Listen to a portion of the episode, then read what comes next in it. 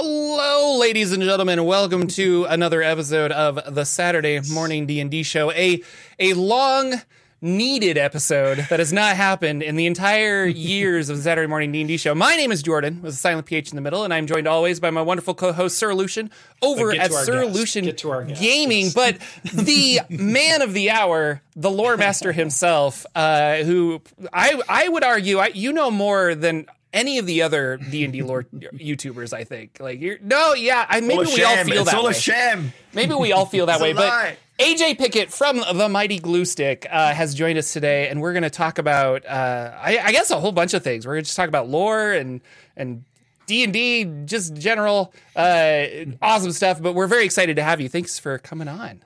I have a feeling it's going to get very general and vague, and then it's going to get very specific about lore very quickly. Yeah, yeah. Pick one We're like, thing that ah. nobody knows.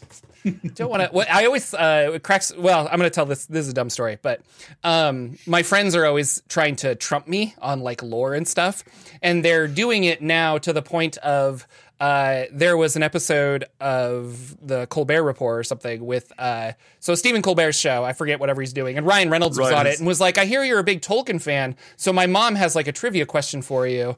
Like, and he does this whole like in the Hobbit on da da da da da. This all happens, and Stephen Colbert's like, "Yeah, yeah," and he's like, "What page is that on?"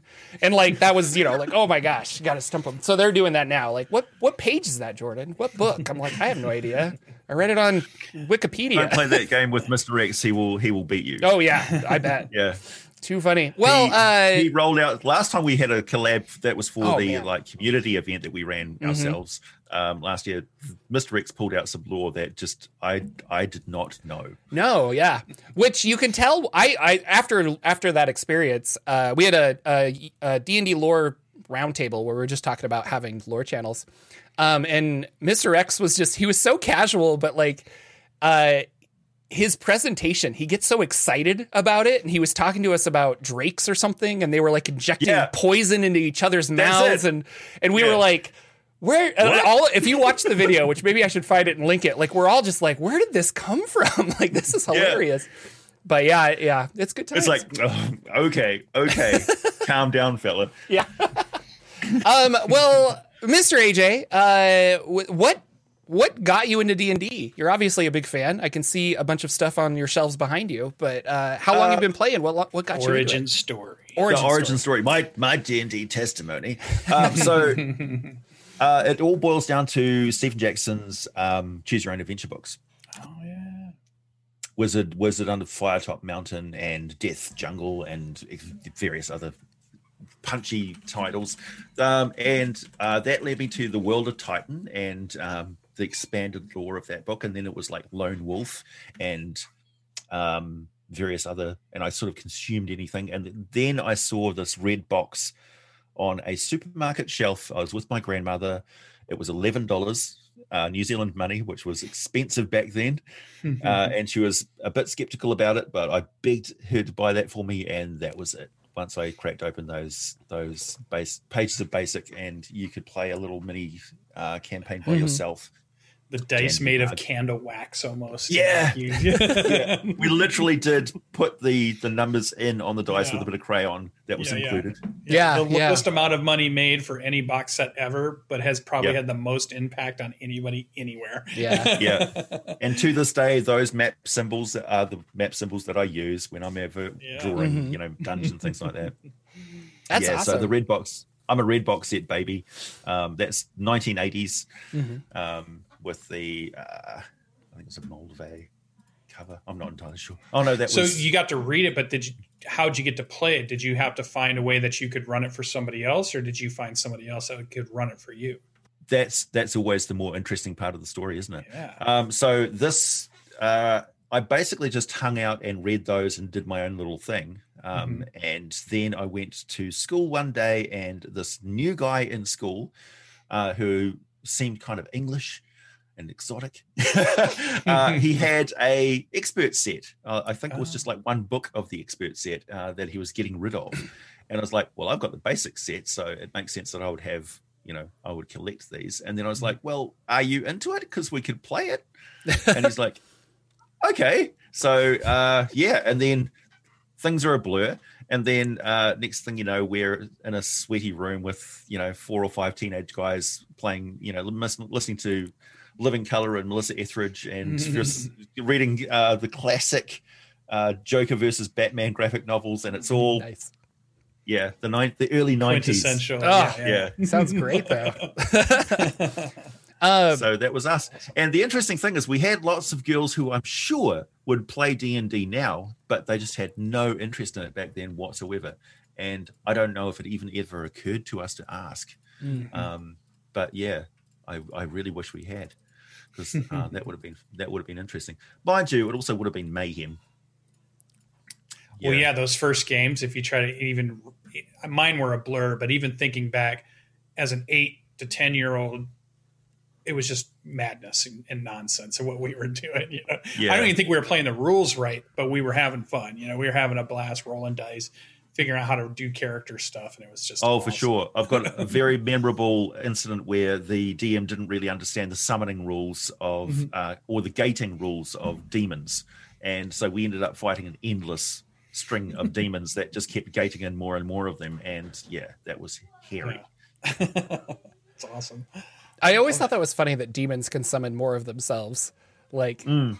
uh, there was some Forgotten Realms book I was reading. Uh, well, I think it was War of the Spider Queen, where they summoned a few demons that were running around the city of spiders, and then those demons were like, "Oh, I can do this too," and they're like summoning more demons. You're like, "Is there an end to this? Like, the abyss is infinite, isn't it? Like, what's going on?"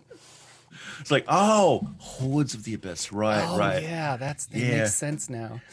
That's that's why you don't deal with demons because they make more demons.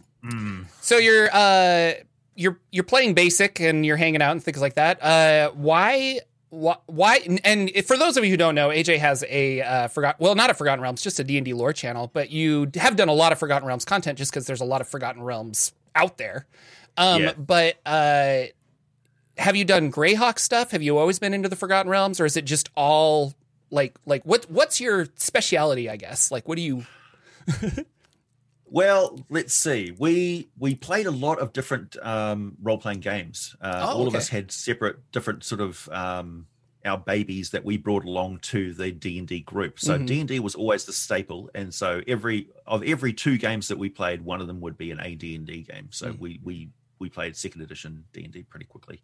Um, and for me, Palladium was the game that I sort of brought um, with Teenage Mutant Ninja Turtles and Mm. Ninjas and Super Spies, and Beyond the Supernatural was really good. So that was like our tippy toe into Cthulhu esque horror mysteries. But there was also superheroes. Plus, there was super gadgets and cybernetics and things like that. So we played Rifts before there was Rifts, and then Rifts came along, and we sort of gravitated towards playing that. But superheroes was always a focus of that as well. So we um, and then Phase World came along, and that was our baby. Phase World was was awesome.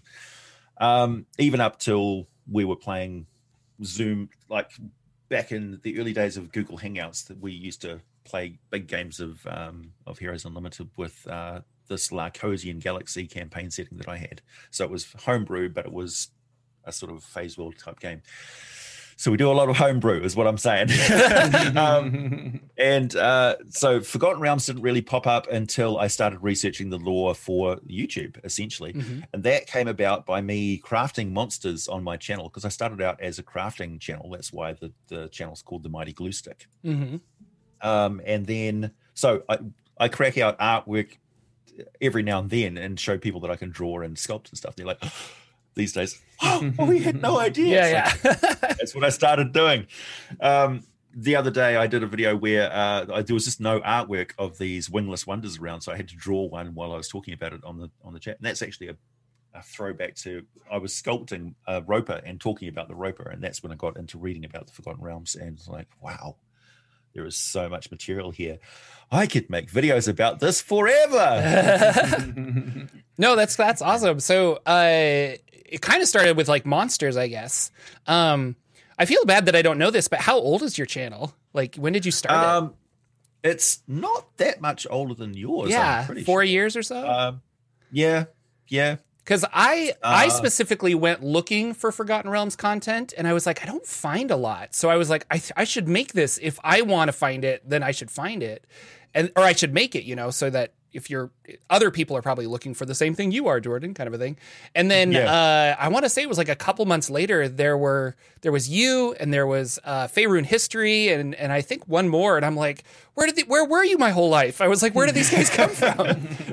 Yeah, yeah, we're just like a new breed of Candlekeep Sage that have Yeah. that have, uh, that have sort of appeared on the. and it was uh, interesting. the- We all kind of had the same idea at the same time in a way, but it was fun.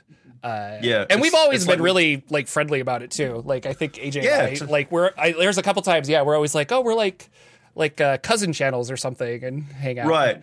Yeah. Yeah, it's like the occasional fan will look like look for beef, and there's just Yeah. there is none to be found. There's none. it actually kind of marks when almost historically when d&d starts to come back like it's people are still playing it and they're still having fun but it was about four years ago where it starts to skyrocket again in mm, popularity and that probably is what's bringing everybody searching not finding exactly what they're looking for and then going you know what i can maybe i'll just do this you know or i'll put it out there and then somebody will have it and then all of a sudden in these last four years, the the resurrection of role playing games in general and the enthusiasm behind it has been extraordinary. You wouldn't have seen it ten years ago. It was out there, but it wasn't wasn't the popularity it's at right now. It's like it's mainstream. Everybody talks about it. You can find it anywhere these days. There's channels galore. There's live plays and lore videos and crafting videos, like you're talking. There's so many terrain building videos out there now that it, it's crazy. You know, it's just awesome Yeah. for, for the hobby to be so full and with so many of you creators that are out there. It's awesome. Oh yeah, the, the crafting channels are amazing, um, and have really shown how this has taken off on YouTube as well. And and like even three or four years ago, you would not have dreamed that somebody running a YouTube channel could do it as a full time job. Yeah, painting some minis, and that's what they, Yeah. you know, that they're going to make it on that. Nowadays, it's Never occurred to me that you could do this. You know, Yeah, yeah. um, uh, even Black Magic with Craft. fifty thousand. He always cracks me up or i mean not cracks me up but like he's he just does really great videos and uh the i don't even terrain i don't i barely paint minis um but i love watching his stuff because he's always like oh yeah like i think we could do this and what if i saw this arm off and, do, and you're like what and so it's really cool Yeah. stuff It's like, oh, I could do that with some foam call. Where can I get foam call? How expensive is it in New Zealand? Oh, Um, okay, not not that material, something else. Yeah, Um, the so- innovation in that hobby is great too. Everybody's Yeah. coming up with new things all the time. yeah it's awesome um what other what well this is a big question but like what is your favorite campaign setting for d&d then because you cover so much and you cover a bunch of monster lore and monsters can be different in different campaign settings so like is there i don't know do you have a do you have a if i could run a game right now kind of a thing i want to run it in this setting Well, that's tricky because I would run anything that you chose to run. Um, I'm very flexible when it comes to. I'll give it a go. You know, I'll throw my hat in. Um, having played a, a wide variety of different um, RPG systems, I'm pretty easy on systems and stuff as well. There's some I prefer and some I don't. Like I don't really like dice pool games. Um, Mhm. I like I like my initiative rolls. You know, things like that. yeah, yeah. Shadowrun. Oh yeah, I haven't actually played Shadowrun, believe it or not. um, but Call of Cthulhu has got that sort of you know that pool. I'm I'm very curious by nature, and I like the idea of playing a sage who's delving into things a little bit too deeply, and it's all going to end in madness. But you can't help but go down that path anyway. Mhm. Um, and the idea of fighting a monster, having having no idea what it is, and your bullets don't work, and you run away screaming, is also fantastic. That's something I really like about um, Call of Cthulhu. Um, but Forgotten Realms is my favorite one because uh, it's just soaked into my bones now, and I know it very well. And there's all these places that I want to go and explore um, as a dungeon master and make them my own in the Forgotten Realms. And uh, that the idea of that, I love the setting, and it's gonna it's gonna flow through in the games that I play. And if I put on a really good Halruaa for somebody, it, that will be Halruaa in their mind from from then on. I like that idea. Do you ever go back in time in the Forgotten Realms, or uh, like something that is this event happened, but I really like how like Elturgard was displayed at this point in time. So my Elturgard for my Forgotten Realms game is going to be here. Like, do you switch it up or do you try to keep it a current timeline or? It's funny how somebody asks you a question and something just cements in your mind suddenly. Um, my friend Ian runs a lot of time jumping prophecy driven games. Oh, that's he does cool. it. Yeah, he does it really well. So I just don't do it. You know, because that's that's his yeah. shtick. Yeah. um, mine are more about uh, going on the adventuring journey and not knowing where it's going to end up. Mm. So there's a lot of just sandboxing um, and okay. just following leads. So I'm very much in favor of anybody that the players talk to are going to have some sort of an adventure lead. It might just mm. be my kitten has grown a tentacle. What's going on with that? Mm. Or it could be the town well has dried up and we're all going out of business. Um, somebody needs something needs to be done, and you're it. You know, I wish that Wizards of the Coast would make uh, the Forgotten Realms a sandbox game um, rather than having the. I mean, the adventure modules are fun that they're creating for fifth edition, but uh, before the show started, we were just talking about Storm King's Thunder, and that's one of my favorites as well because there's a whole section that you just are like, if I go north, what do I find? It's like, you find this. And a creative DM can be like, you find this, and then the players latch on to one thing about it, and then you turn that into a campaign. And yeah. one of my favorite things about the realms is that you could do that everywhere. Like, every hex could have eight different plot hooks to like pull you into something and then you're you're and if you like to just explore like I do and it sounds like you do as well then yeah it's just yeah. fun to go around but we haven't seen that yet really and I don't know have we yeah. ever seen that like well the the the potential of the forgotten realms is something like this if like if you and I were running Wizard of the Coast right now Jordan let's, okay. let's have a please I vote we, for this if, if we were um, imagine a Wikipedia that you could go to where every single hex is a wiki in and of itself. Yeah. And people have done surveys, they've gone through all the lore and stuff, and they've found out what the official stuff is. That's sort of marked in red. There's a dragon over on this hill here. Mm-hmm. This is how far on the map their regional um, effect goes out to. This is what happens when regional effects overlap in this particular area. You know, you can throw these elements templates into your game, and it's just driven by community interest and grows and grows and grows and grows. So wherever you go on that that wiki map is like you're going down the rabbit hole of everybody's special interest in that particular place and that passion and and research flows through it. When you're trying to present something like the Forgotten Realms to the public, you've got this double edged sword of it's got incredible richness of lore, 40 years of literary mm-hmm. history. Nothing else even comes close to that. So it's, it's this incredible resource. But how do you introduce that to new players and not make them feel overwhelmed by the stuff that they feel compelled they must they must know? Mm-hmm. So everybody these days, when you ask them a question, goes, "Okay, Google, um, what is the longest river in Africa? I don't know. and I think we have got the tools now where we can do that for the Forgotten Realms. Like you don't have to know stuff, other people know it for you. And mm-hmm. here's a resource that provides that information for you in a way that you can use right now. So you shouldn't have to prepare everything for your campaign. You should be able to just sort of hex crawl your way across the Forgotten Realms and it's just all there for you. Yeah no, that would be ideal and fun. And the amount of inspiration I feel like a good dungeon master would get from that because uh, yeah. you also were talking about like making the realms your own, and I think that's another huge important thing. Is some people do get caught up in.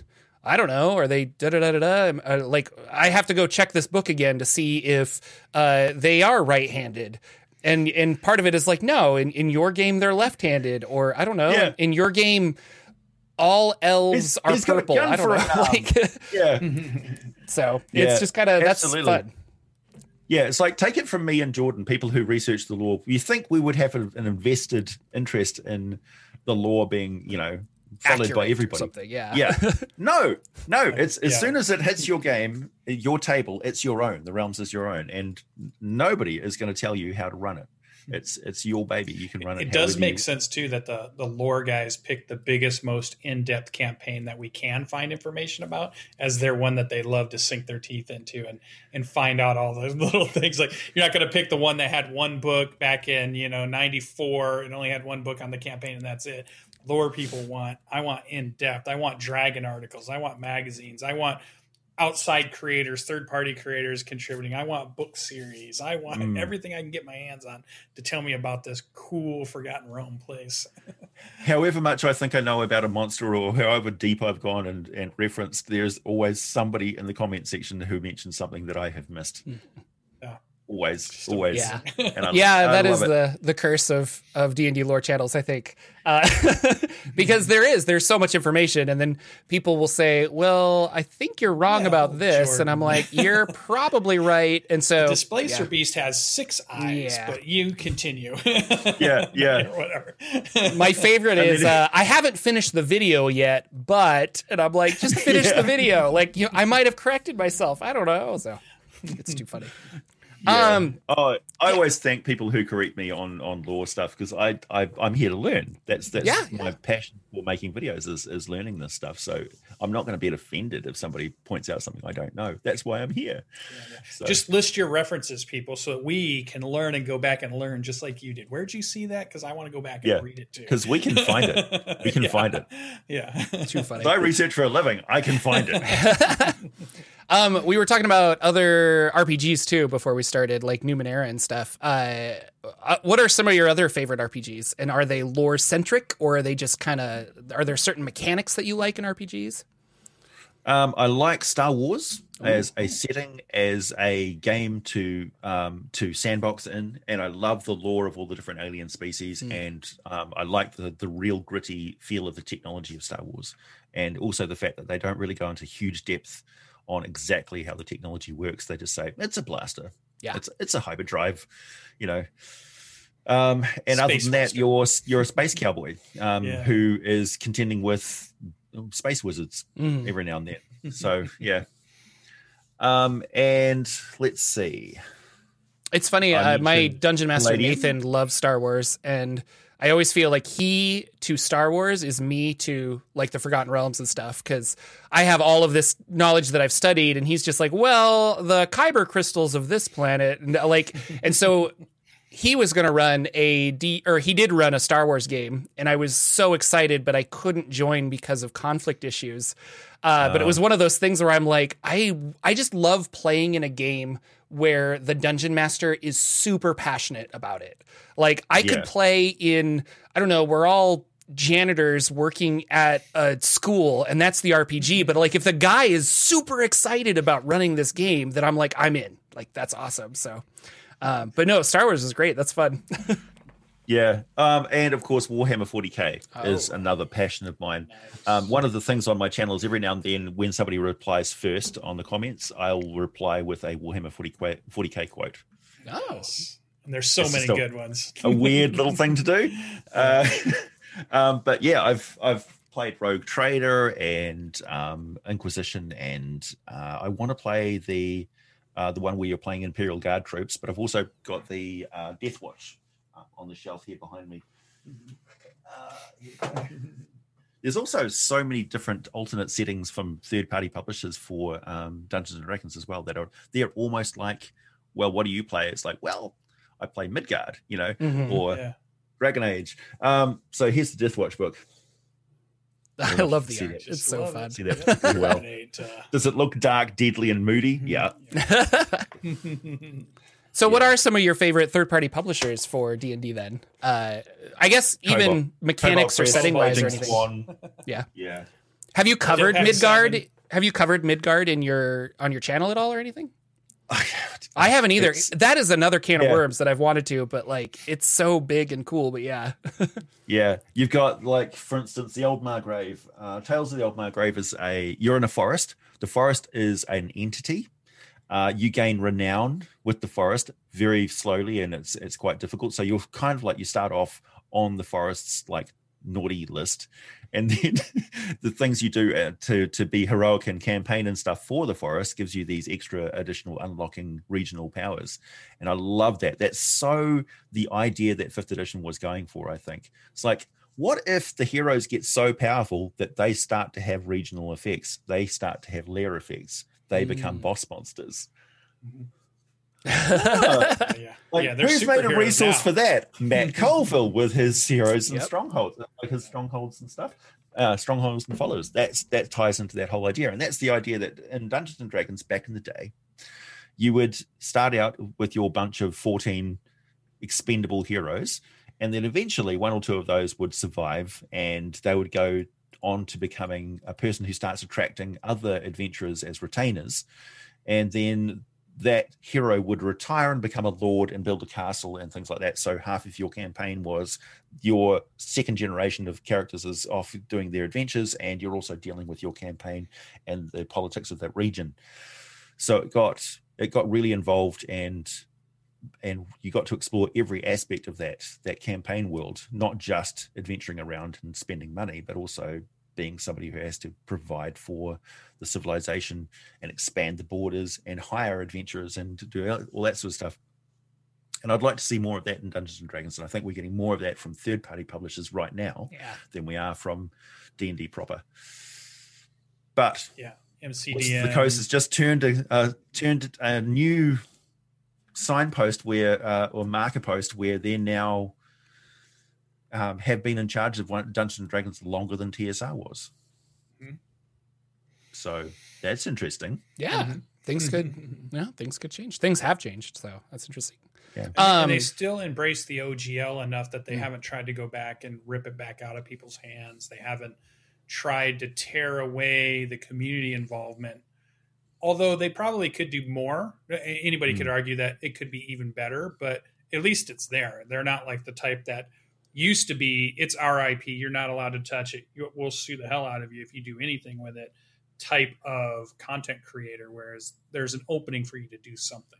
So I think Yeah. that's what makes the third party uh, publishers thrive is because there's a company that's willing to tolerate them. If you can at least argue they tolerate them, if not support them in some ways. And I think the new generation of uh, Wizards of the Coast is more supportive of the outside community than say maybe 10 years ago, 15 years ago, 20 years Yeah. ago.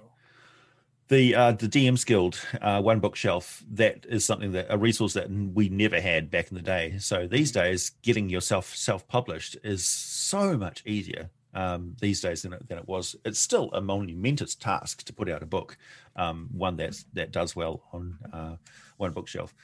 But yeah, the idea that you can from scratch in your living room, sort of thing, um, is quite amazing these days. And um, just the modern D&D community and it is more of a community now um, of integrated communicating people who follow the same sort of news sources than it ever has been um, and thanks to Twitter and um, Facebook and things like that we've we've got all these avenues to talk with each other that we didn't have before back in the 80s it was just like message boards if that and Yeah, yeah. um, we, we were in a sort of a dark era coming out of 3.5 edition. Fourth edition shook things up um, and and spawned Pathfinder and that sort of schism in the community. But it made us aware that there was a D&D community and there was um, fundamental ideas about what role-playing games should be and it divides and defines us. And then fifth edition comes along and it's more of a community-driven thing and it's invited everybody in to to share with the resources that we all have. So the idea now is Dungeons and Dragons is a community made up of a patchwork of people who have very focused ideas of what a Dungeons and Dragons game should be. And I think fifth edition, and as we head into a possible sixth edition, which may actually just be a development of fifth edition and not a, a new, like new books, new core thing, but an alteration of the game where we start getting a rules cyclopedia and things like that Mhm. um, which is, which brings all the new stuff from Unearthed Arcana into these scattered rules magazines that we have at the moment. Um, and I, I see it evolving into um, a very community focused thing, which treats the different spheres that we play the game as different entities. So we've got Zoom games, we've got conference uh, convention games, we've got community outreach games where we play for people with special needs and things like that, which is something that my friend Ian is doing. He's got an outreach program where they take kids with autism and play D and D with them all day. They love it, um, and different avenues like that, which require a different look at the game. Like a game that you're playing with your middle-aged friends around a table is quite different from a game that you're playing at an open convention where kids are wandering past you know? So dungeons and dragons is very different for different people. So our community is this patchwork as i said. Yeah that's awesome. and it's a huge community really. It's, it's, a gigantic community at these times which I, what I think is great. Yeah there's a i did a kickstarter for i think it's called critical core and it's looking at a way to create accessibility role-playing games and using it so that it's you know colorblind it works out those that are um, visually or hearing impaired. It has materials for them, and it has this idea of creating things that are much easier for those that might be on the spectrum also to be able to play because it can be used as a tool. And there's a lot of people that, are starting to use it more as a tool. I have a, our niece is um, she majored in psychology and kid psychology, and she talks about how one of the things they've even mentioned now it's no longer anathema to mention it is that they can use a Dungeons and Dragons game to reach out to people who you might not have been able to touch or reach before. And it's right. amazing to see that that because before 80s we're talking about people were raising pitchforks because we're worshiping demons and you yeah. know it's, it's ruining the youth of our culture and we can't have this thing it needs to be I shut was down there, right Gandalf. now I was there yeah so it's amazing what's the turnaround what yeah that, that yeah we we had that same similar thing in New Zealand as well we we went through our satanic panic um, mm-hmm. not to the same extent in the hysteria, um, but yeah, we we witnessed all of the the media that was coming from, you know, the states. And do you um, feel like being in New Zealand? Did you feel you were behind the curve of where the Dungeons and Dragons community and ebb and flow was, or was it actually still getting to New Zealand being a, a smaller area, maybe getting less commercial product from certain places? Um, how did you feel into that? Where were you always just scrabbling just to get anything, or was yeah. it actually still pushed out into the stores enough that it was wasn't too bad? Yeah, back in the day, uh, we had a limited supplier, um, so, so, the actual supply of products was was very limited, um, and it was really much the, the shops would do an order run, and they had to get a lot of different products straight away. So you had a chunk of stuff from this time period, and you had a chunk of stuff from this time period, and everything in between is just gone never reached yeah. the shores. These days, and of course, that influenced the way that we played. So, like I mentioned, each of us had our pet game that we played because we could afford to buy one rule book. And for me, it was like uh, Heroes Unlimited is is mine, and you're playing mm-hmm. Robotech. Well, that's sort of the same thing. And this is mm. BattleTech. It's like that? No, it's terrible. Uh, and uh, so we played a lot of Traveller, um, and um, and Traveller was is one of the, the games that we played almost as much as we played Dun, uh, Dungeons and Dragons back in the day, mm-hmm. um, because we homebrewed so much of it. Um, I don't think we ever played a legit. Oh yeah, we did. We we tried to investigate a uh, a Droyne ruin. Long story. Anyway. Or, or even the influence of the American product versus the European product, because a lot of people don't know that there's a strong European TTRPG thing going in the 80s and 90s that mm-hmm. is really separate from Dungeons and Dragons. They have their own kind of big games that are big in you know Sweden and Norway and, and Germany yeah. and all these places that weren't necessarily D and D. So was was New Zealand more influenced by the American products coming in, or were they more influenced by the European products that were coming in? Very much influenced by American products. Yeah. Ah, okay. Uh, it's funny you should mention that. yeah, because we could have gone like Brazil. Brazil is um, yeah. Vampire the Masquerade is the the main That's game that the they thing. play over there. Um, I think over in Japan they play uh, a different RPG to to mm-hmm. Dungeons and Dragons. Um, so it's quite interesting that you would walk into a different gaming culture where Dungeons and Dragons is not the lingua franca that everybody speaks. It's Magic the Gathering or something else. Yeah, like Rolemaster was European, was big for them. There was mm. some of the other games I was trying to remember. Free League is now bringing a lot of those things, that more European style of game, and we're seeing more of it here now although we're swamped in our own, you know, all the mm. different games that are going on. But it was interesting. Well, even with now, and this will help segue, I think, a little bit, is Kickstarter has allowed oh, yeah. the people to create new systems, new campaigns to explode even beyond what you could do with Dragon Magazine or Dungeon Magazine, or even like you're saying, DM's Guild is starting to push. But it was nothing like the effect of Kickstarters coming out and creators saying, here's my new system, here's my new game for this system. Here's these things, and people can crowd fund it. And I mean, I know we're we're moving into that, and you've had a little experience here now with you with doing a Kickstarter and trying to Yep. ju- dump into that. So talk a little I'm, bit about I'm having I'm having the experience of Kickstarter. yeah. Um, so I just happen to have some products sitting next to me here. All right. Mhm. that I prepared. Interesting.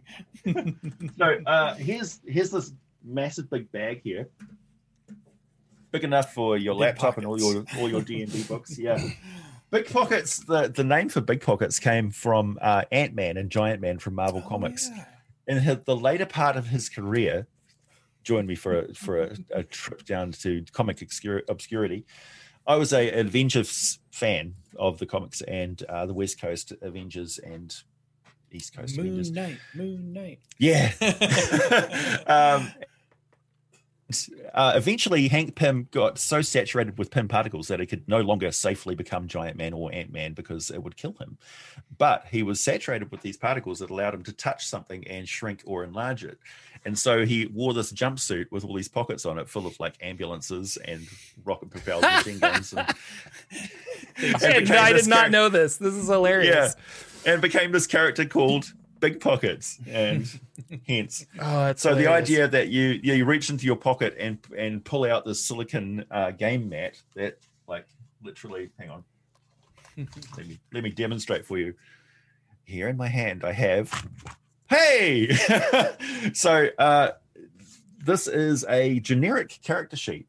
Um and whenever you're playing a game online and stuff and you want to jot down some notes and not necessarily have to go into your smartphone or whatever miss the action because you're going through all your tabs and roll 20 and oh, how do i change my spell lists and things like that? This is a really easy to use um, perfect uh, wet dry erase surface for just jotting down character notes and things like that during the game. And it's good for it's well set up for fifth edition it's it's blank for a reason. So you could this could be your equipment list. It could be a character illustration. This could be some stats that are changing temporarily because of spell effects and things like that. This Mhm. could be your favorite attacks. This could be your your whatever. Um and so when you're playing your game and the dm is suddenly reading off what loot and stuff you've got you just grab your eraser wet dry eraser note it down. So that's what that's for then That's like space age material you got there. Like that. I know. Scrunch So- up. That didn't. yeah so not o- not only is this this this fantastic material non-toxic and environmentally friendly and doesn't cause like any sort of carbon problems when it's being manufactured because it's just this chemical process um, it lasts forever this is basically the same material that you use for cooking so you can Yeah. bake cookies on this um, and i have actually tested out these products and made a pizza Yeah, I saw on that it. on the It's- On Kickstarter. That's hilarious. Like, yeah but it also Uh, it expect- sticks to tables, right? Like not Yeah. in a glue sense, not in like a mighty no, glue it's, sense, it's, but like, it's not uh, like it's not like Teflon going to go flying across your table. Yeah. Um, it it really makes a really good surface, and you can roll your metal dice and stuff on this, and it protects your wooden tables and things. So that's that. Then we've got this. Uh, this is a combat tracker. So that's again, let's say you're playing a theater of the mind game on a Zoom call, and uh, you need to point out to your DM that um, you're going to be moving from X square to X square. We've got a little grid down the bottom there where you can Nice. basically illustrate exactly what's going on. It could also be a hit locations table for your character or your mech or whatever you're playing with. We've got a round by round uh, marker or your initiative order. So this could be on round three of the combat, the trolls show up. Mhm. This is when the dam breaks and the room starts filling with water, etc., etc. This is when this person's spell effect ends, and of course your initiative order as well. And up the top is just some squares that you can use for tracking um, ammo or spell slots and Mhm. things like that. Again, just really simple next to you at the table. You can pull it out all the time. Saves so much scrap paper. You have no idea.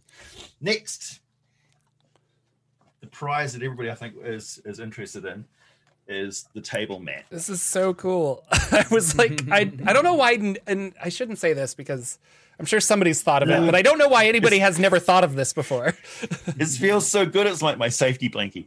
Um, so, so these, uh, this is this. It looks much bigger than it. It's a uh, A1 size. So if you've got a Okay. standard A1 international paper size, that's exactly how big this is. So you can you can compare this on your own table, on your devices, whatever. So these fantastic sheets are damn near indestructible. They're thicker than any other silicon uh, gaming mats that you can get on the market. Um, we've tested them out uh, with permanent markers.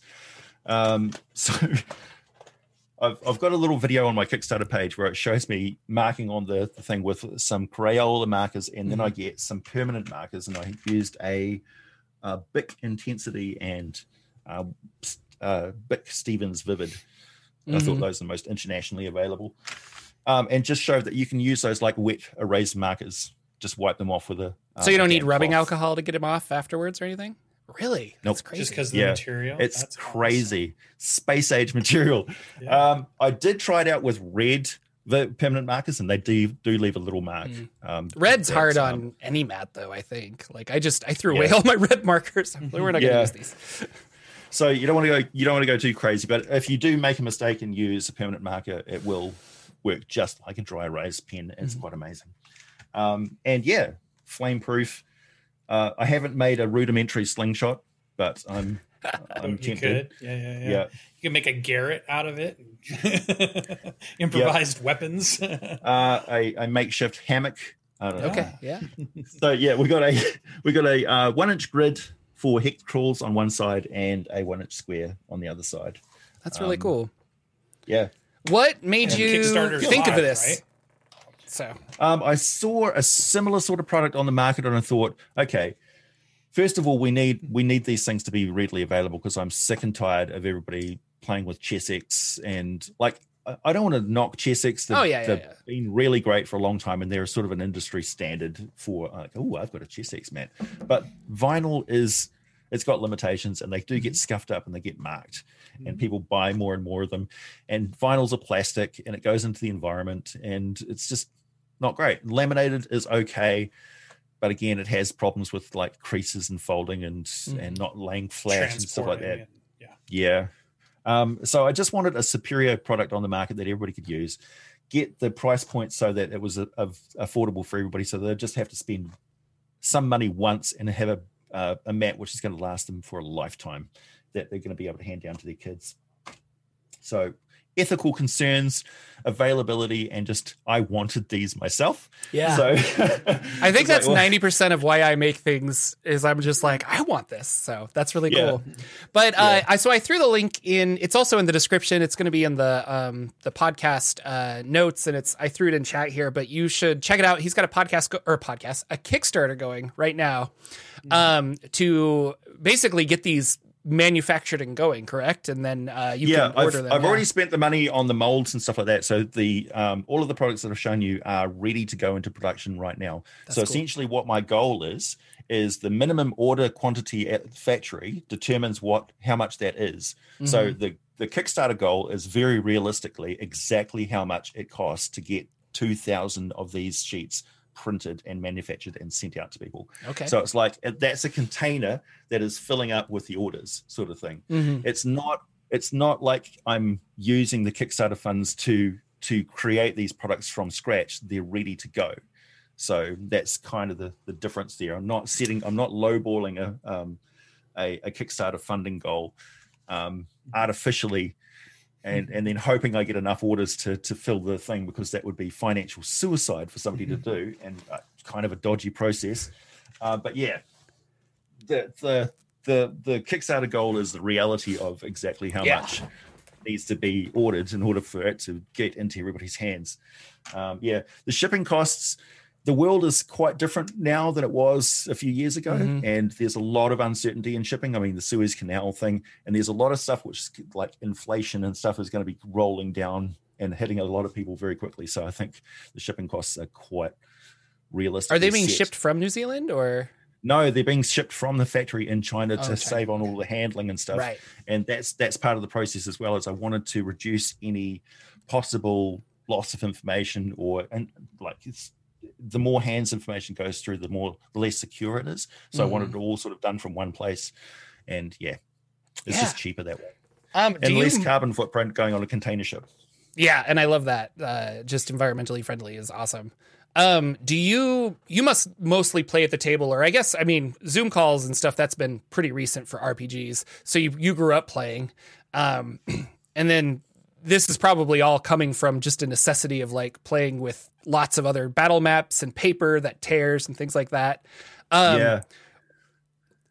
Is this the mat to end all? Like, I'll never have to buy another one. Is that kind of an idea? Like, Um, okay, to be honest, I think that the technology that's going to lead us into the future is things like um, uh, holographic glasses that we put on, and Oh. we're playing on a, a table surface. So these these tilt um, tilt system, which is coming out from a, they've just run a Kickstarter. reality. Yeah. Yeah, I think that like making a silicon mat out of that game surface that they have, that would be the end all gaming surface ever. Um, until we're actually fully v- immersed in a virtual environment where we're walking around like the Matrix. no, we Plug already are. I'm pretty sure. Plug me in. So- Yeah, we just don't know it. but- yeah, yeah, yeah. Welcome Well, to then- Conspiracy Theory Radio with Jordan. If if this is all a video game, I feel like I'm doing pretty well. oh, good job. Yeah. Yeah, Well, if this I- I is a video game, can I ask the developers to make it more D and D and less just kind of modern world? Though I'm done with modern. I'm ready for something crazy. Yeah, Give me I Star be Wars or D and D. Give me one of them. yeah. Oh, we might be getting another D and D movie at some point. that is I'll possible. believe it when I see it. you know. There are But I'm- actors cast for it. There's a script being passed around for sure. I have my hopes up, that's for sure. Uh, yeah, but if this is a video game, I feel like I'm uh, an NPC who's got a last name, so that's that's pretty good. I've started out okay there. that's gonna be my that's gonna be my goal in life. It's just like, no, no, I, I feel like I'm an NPC that has a last name or something. Yeah. Or I'll put it on my gravestone. you've he made it. died how he lived, an NPC with a last name. You know, you've made it when you've got a health bar. Yeah, exactly. I'm yeah, a- yeah. I'm You're not boss. just one I'm person. You're not a minion. Yeah, That's too funny. Uh, and we'll obviously plug your your Kickstarter again, but yeah, go check it out 100%. Um, I'm curious uh, with Van Richten's guide coming out. Uh, did you play Ravenloft? Are you a big Ravenloft fan, and are you excited about that book? Oh. Sounds like a good story here. No, no, I I've never really um like I say I've I've played Call of Cthulhu and various other horror s games, but Uh-huh. I've never actually played a Ravenloft game. And so it's that lack of first-hand experience of it that doesn't really give me that depth of uh, um, excitement or passion for it. Mm-hmm. I do like it, and I acknowledge that everybody really enjoys it. I can see why, but um, yeah, I just haven't. I haven't had the Yeah, I luxury. of bounced that. off it myself quite a bit, but I know a lot of people just love it. I am Yeah. excited that this one's talking about thirty, you know, more domains of dread, and the idea of fleshing those out maybe a little bit more than we've ever had them before. So, for, I'm sure for the the lore people, that's awesome when they're going to start fleshing out some stuff that's been kind of just single sentence stuff. Um, but yeah, like I bounced off the whole Ravenloft thing, but I know there's a big Yeah. community out there that loves it. part of it is like it's a horror version of the Feywild in a way. Mhm. Um, and let Oh, me yeah. explain that. Yeah, I can see that. now, yeah, I was like, wait a minute. That makes sense. yeah, because you've got these individual worlds which are tailored around the the the sort of the Fey Lord. Yeah, the power entity of that there. area. And yeah. Yeah, so it's like they're building a shadow Feywild in a way. Hmm. Um, like imagine if all of the different barriers between the domains of dread dropped and they suddenly interacted, and the the, the dark powers who put it all together went play. Yeah. You know. yeah, But, you um, would have Feywild also- and you have Shadowfell at that point. Yeah, yeah, that's what yeah, you, yeah, and um, I like the idea that uh, the Shadowfell and the Feywild are much more nebulous and less defined um, Mhm. as as parallel real- realities go. Like for instance, I was talking to somebody and said, "What what if the Feywild wasn't a place? It was all of these different locations which are attuned to the Feywild. They become." temporarily the Feywild. So when you're walking around the Feywild, you're walking from one location on the prime material plane to another location, thousands of miles separate that just happens to have moonlight and all these nature forces creating this harmony that makes this homogenous fairy tale thing. So the Fey lords and ladies are actually walking around a dreamscape that's not really uh, a place at all. It's just this mood. Yeah. So I've been working on a. That's cool. You were, you were like you were like fully immersed there, Jordan, for a second. No, I so I've been working on this on a campaign setting of my own because I I've never made a campaign set of my own. So for the month of December last year, I I worked on it, and I've been becoming obsessed with uh, frequency and just vibrations. And so the way you were describing that, I was like, no, like this this pond and lake. Uh, because this dreamscape Feylord, you know, will walk into it, the vibrational frequency of that area just shifts a little bit, and now it's part of the Feywild. Yeah. But it hasn't really left the prime material plane. But if you walk into there, you're now in the Feywild because you're you're becoming attuned to that frequency. Um, Yep. And so I was like, no, that just kind of fits my world a lot more too. Like I like that idea. The other thing too is, um, and a lot of people ignore this, is that when you leave the Feywild, you forget that you were in the Feywild, what happened in the Feywild, like it- you were in a dream state. Yeah. And so when you wake up from your dream, you forget it, that it ever happened. If the Feywild is this blending of reality and this dream, and when the Fey Lords move through the Feywild, they're really moving through the primordial plane. How often do they move past a place in the real world and everybody forgets that they were there? It's Ooh. like, the, do you see the tree? Do you hear the tree fall in the woods if you don't? You're not Yeah. there. Yeah. Does it really fall? Yeah. Now So you're it's- metaphysical. yeah. So what if a village is sleeping and it becomes part of the Feywild suddenly, and there's fairies and stuff that are you know playing around and prancing, and they just move on, and then everybody wakes up in the morning wondering why their shoelaces are tied in knots, and you know their house is clean suddenly, and Did either What? of you ever read uh, the Sandman comic by Neil Gaiman? Heard of it? Have not read it. Okay, yeah. There's uh, in er- one of the earlier comics, and, and AJ, maybe you'll remember. There's a there's a whole comic about a guy who is in a city, and he's dreaming, but he doesn't know how he got into this city, and he's the only one there, and he's running around, and then it turns out that it's the city itself that's actually sleeping. And he realizes this, and he, and he's so scared. And they're like, "Why are you so scared?" He's like, "What if it wakes up?" And I always, uh, anyway, the way you were talking, I was just thinking that, like, Yeah. that would be, it's just kind of cool. Like the the city or a, a village, an entity like that could be sleeping, but it's not really a thing, or I I don't know. But I Hmm. love stuff like that. I love the idea of you moving through the Feywild, and every now and then you look off in the distance and you see some recognizable landmark of the real world, but it's that should be hundreds of miles from where you are. Yeah. And this idea that as you walk through the Feywild, you're walking this green path and stepping from world to world Yeah. and don't even realize it. So you could end up anywhere when you come back out of it. Yeah. That's super This fun. disruption. Oh, I want Yeah, there to be a. I want them to make. This is what I book. want Wizards of the Coast to make, and we've talked about it before. But I want a Feywild Shadowfell book, um, with stuff like this, and so to keep it, you know, abstract, but also to give you, I don't know, like a, a an Oberon and a Titania and stuff to actually have Yeah. the Lord and Ladies of the Feywild, et cetera, et cetera. Yeah. Co- Kobold Press is giving us a pretty good. um, Kobold has done an excellent job. Yeah. Yeah, they've got some great Feylords and stuff in there. Um, and they've got a lot of options for you to to use in your campaign. Those Tome of- Beasts, those are like some of the best books, I think. I, Yeah. I, I'm not putting anything bad about monster manuals and Volo's Guide and all that other stuff, but like, I find myself flipping through uh, Creature Codex and Tome Beasts 1 and 2 a lot more. Like, I just love It those. feels like yeah. those are our fiend folios. For Y- I guess, yeah, in a way, you're right. Like, that's Yeah. that, that has of the best. really changed the game for me, I guess, when I'm playing Yeah. through D&D. Um, it. I've got some more recent ones from different publishers, and as soon as it goes onto my bookshelf, it disappears. Uh, here it is. Um, oh yeah, here's a RPG which um, you're talking about. What different games do I play? Here's GURPS Discworld. Yeah. Discworld. That's fun. Love it. Yeah, fantastic. So this is the Total Party Kill Bestiary Volume One, which was uh, this is Yeah, from true. Two C Gaming, and I love the layout of this book, um, where it's got. I just happened to open it onto Demon Seeds. It, it didn't Sure fall open there, did. folks. I swear. Um, so it's got plot hooks, it's got treasure available, it's got a few of the different uh, monsters in that category. It's got lore, it's got tactics, um, and it's got some in-world character Mhm. notes, and it's got ecology and this really interesting art art style, which is like, oh, how would you describe this? Pencil anime, um, and it's got ecology.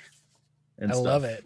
Yeah, 2C Gaming, they're they're making the or they're producing the Venture Maidens campaign setting book, I think. Uh, that's coming Yeah. out soon.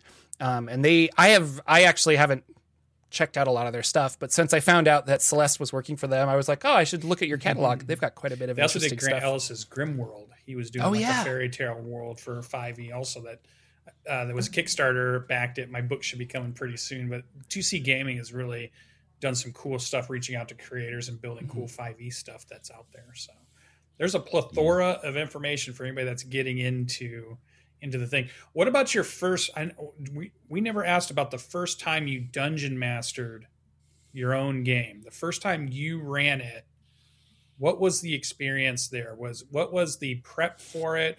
Did you use a module? Did you use your own homebrew? Did you freak out? Were you were you fine? What was that experience?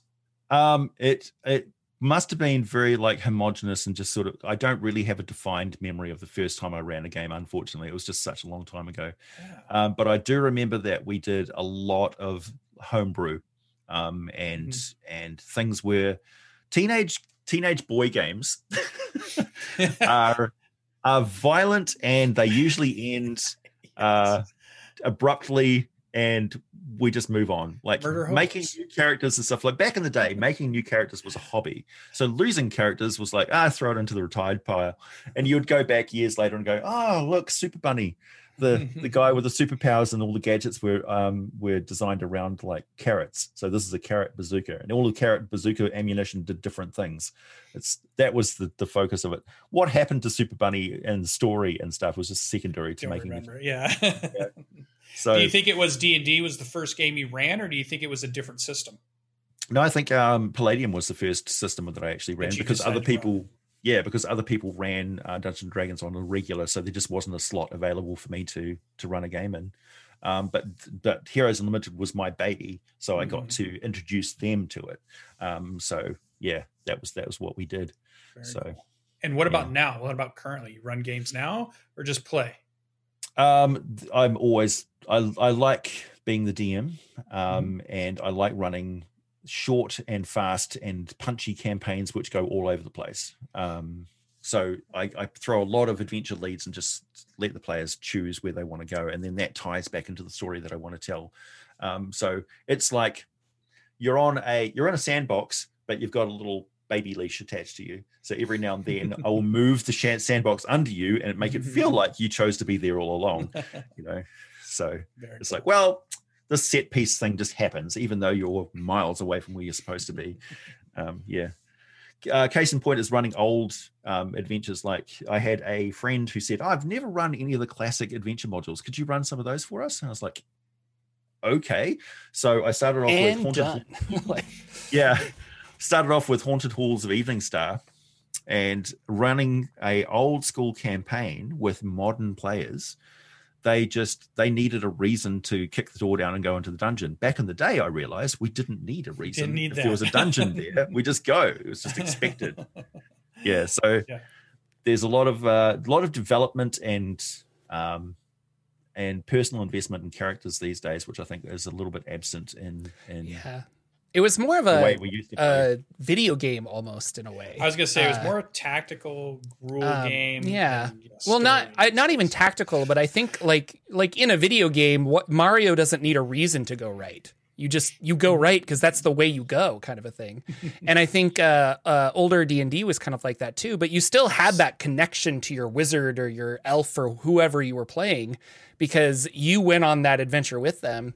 Um, but you know, with with the rise of uh, Critical Role and other things, and, and people being able to watch, uh, when I was playing D and D before Critical Role and stuff, it was very much like we just kind of, oh yeah, I'll go over there, I'll do this, I'll do that, you know. And then mm. I met a bunch of people that played D and D because of Critical Role, and every game with them, they're very like, okay, I got to get my voice for this character, and I got to, and but that's that's the enjoyment of the game for them is they love coming up with these little things, and yeah. it's it's so interesting to me that we have two different ways of play. That's it's basically the same game, but like we're you know yeah, yeah and so that's what I was that's what I was um, alluding to before. Is it's it's not wrong. It's mm-hmm. just different. So there's nothing wrong with playing a theatrical game on an uh, on a stage in front of an audience. Mm-hmm. That's highly enjoyable. I've gone to go to uh, PAX and watched um, the guys play uh, Call of Cthulhu, and I mm-hmm. thoroughly enjoyed that as a theatrical experience and the interactivity of it, and knowing that it's it's a game system I'm familiar with, so I know what's going on and what's sort of headed in their direction. And uh, yeah but that's different from sitting around a table and playing Call of Cthulhu with your friends. And neither one of them is is the right way to play. They're both mm-hmm. correct for whoever and however we're playing it. So yeah, a lot of the old arguments of the you know the the stereotypical neckbeard going, "Wow, can't do that." Well, it's it's yeah, it's very diverse now. the hobby. Yeah. Yeah, I I also love the old modules, and I keep picking up like 5e versions of them. Uh, and I'll run to my friends, and I, I do have a group of friends that get really excited about them. Like, oh yeah, are we going to die in this one? But then I have I, I have one player who I'm, I really wanted to run Tomb of Horrors for them, and they're just like, "Well, I'm not taking this guy because I don't want him to die." And like, we know like he's very he, and and he just like he knows the rumors around it, and he's like, "Well, I'll go in with this other thing then." And I'm like, oh, "Well, then you can't keep the treasure if you find any in there." And he's just like, "Oh my gosh, like what do I do?" Has the like serious problems here. I just reran uh, Lost Temple of Tharizdun, Yeah. which was a good one from Greyhawk, but makes comes into Forgotten Realm. Tharizdun gets in Forgotten Realm somehow at some point too, I believe. And Yeah. that was fun to look back at how a Gary Gygax adventure was built. And like you said, it's very different playing it with a modern audience now Yeah. because it's it's Mm. written in the way that they played the game then, and now your your players are just totally different. Yeah. That's Yeah. really cool. Oh, you can you can play D and D as separate realms and separate entities. So things that happen in Greyhawk don't correlate with other settings and things, and it's completely separate. That's fine. That's one way of playing it. Or something that I've done over the time with my lore videos is create a cohesive picture of the Spelljammer universe and the Planescape universe exist. is all Yeah. all one um, cohesive thing and trying to make sense of the cosmology that way. And it's proven to be popular, but it's just one way of looking at it all. So that, that's that's not the be all and end all. You know, that's just my take on Dungeons and Dragons. Do we get a Spelljammer book, AJ? What do you think? I think Yeah, we got I three books coming. already- What what's going to happen? I think we already have the rudimentary stuff that you need to run a Spelljammer campaign. Sure. Like with what we have right now, you've got the tools at your at your Mm-hmm. fingertips, and we've got the giff in uh, one source book, and we've got githyanki in another, and we've got this Mm-hmm. and that. So it's it's they're laying the breadcrumbs and and seeing if we're really interested. Uh, but I think we haven't seen the hype for it yet. Um, so once we start seeing the hype for it, it'll be on the cards. In the in the meantime, it's just the more we talk about it and and and create this mythical idea of it's coming, it's coming. Um, I, I I feel like they're sitting in the corner going, All right, you heard it here first. Uh, AJ confirms Spelljammer's coming 2021. Yeah, yeah. Confirmed. Uh, Mr. AJ Um, if you Pickett, ask- thank you. Oh, go ahead. One more thing. you haven't asked me the the important question of is is there going to be a sixth edition and what will it be? Is there going to be a sixth edition? What will it be, AJ Pickett? I think if they start creating a Dominaria source book, that would be our setting for the sixth edition. Interesting. What is that? Dominaria? Magic the Gathering. Magic the Oh, Gathering. Okay. Bring the two IPs together. Yep. No, uh, yeah, that and they they want to do that because it bridges fan bases between their two most lucrative Huge IPs. So Right. That might not At the moment, they've already. got two separate lore departments. Mhm. And imagine if it was just one. yeah, Yeah. I'm excited for the. Uh, I don't play Magic the Gathering, but I'm excited for the Forgotten Realms Magic the Gathering cards that are coming. Uh, I think summer. sixth edition is the edition they call the no edition because they try to do that whole thing that a product does where they say we get rid of editions and now it's this. That one goes through, and then it'll be seventh edition where it goes back to okay, we're going back to edition because every product Yeah. always goes back to an edition after they try the no edition thing. So I think six will be that one. That's my that's my theory. I Like we're, we're already talking about seventh edition. yeah, yeah. It's crazy. hey, they make products. I got to make that money.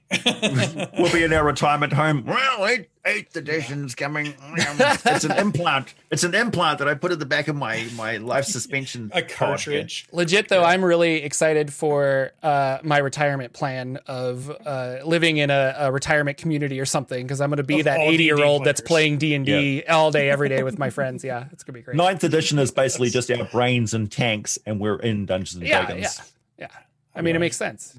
Gotta get the, Take and then you don't roll Jordan. dice. Everyone has different like brain cooling liquids, and they're like, "Oh, you got the sparkle one." You're like, "Ah, that's pretty cool." Uh, AJ, thank you We so much for joining dice. us. Really excited to have you here. This was fun. Uh, go check out his Kickstarter. Um, these silicone battle maps and stuff like that. They're really, really exciting. I'm going to Uh, order mine right after this. Do it 100%. Tweet about it. Uh, all those things. Check out AJ on YouTube if you haven't. And he's got a huge amount of videos, and they're all really fun and really interesting. Uh, and yeah, thank you. We will be back. It's been a pleasure. Yeah, one hundred percent. We will be back next week with another episode of the Saturday Morning D and D Show. Uh, goodbye, everybody. Take care. Our intro and outro music is 8 Bit March by Twin Musicom, licensed under Creative Commons. Check out their website at www.twinmusicom.org.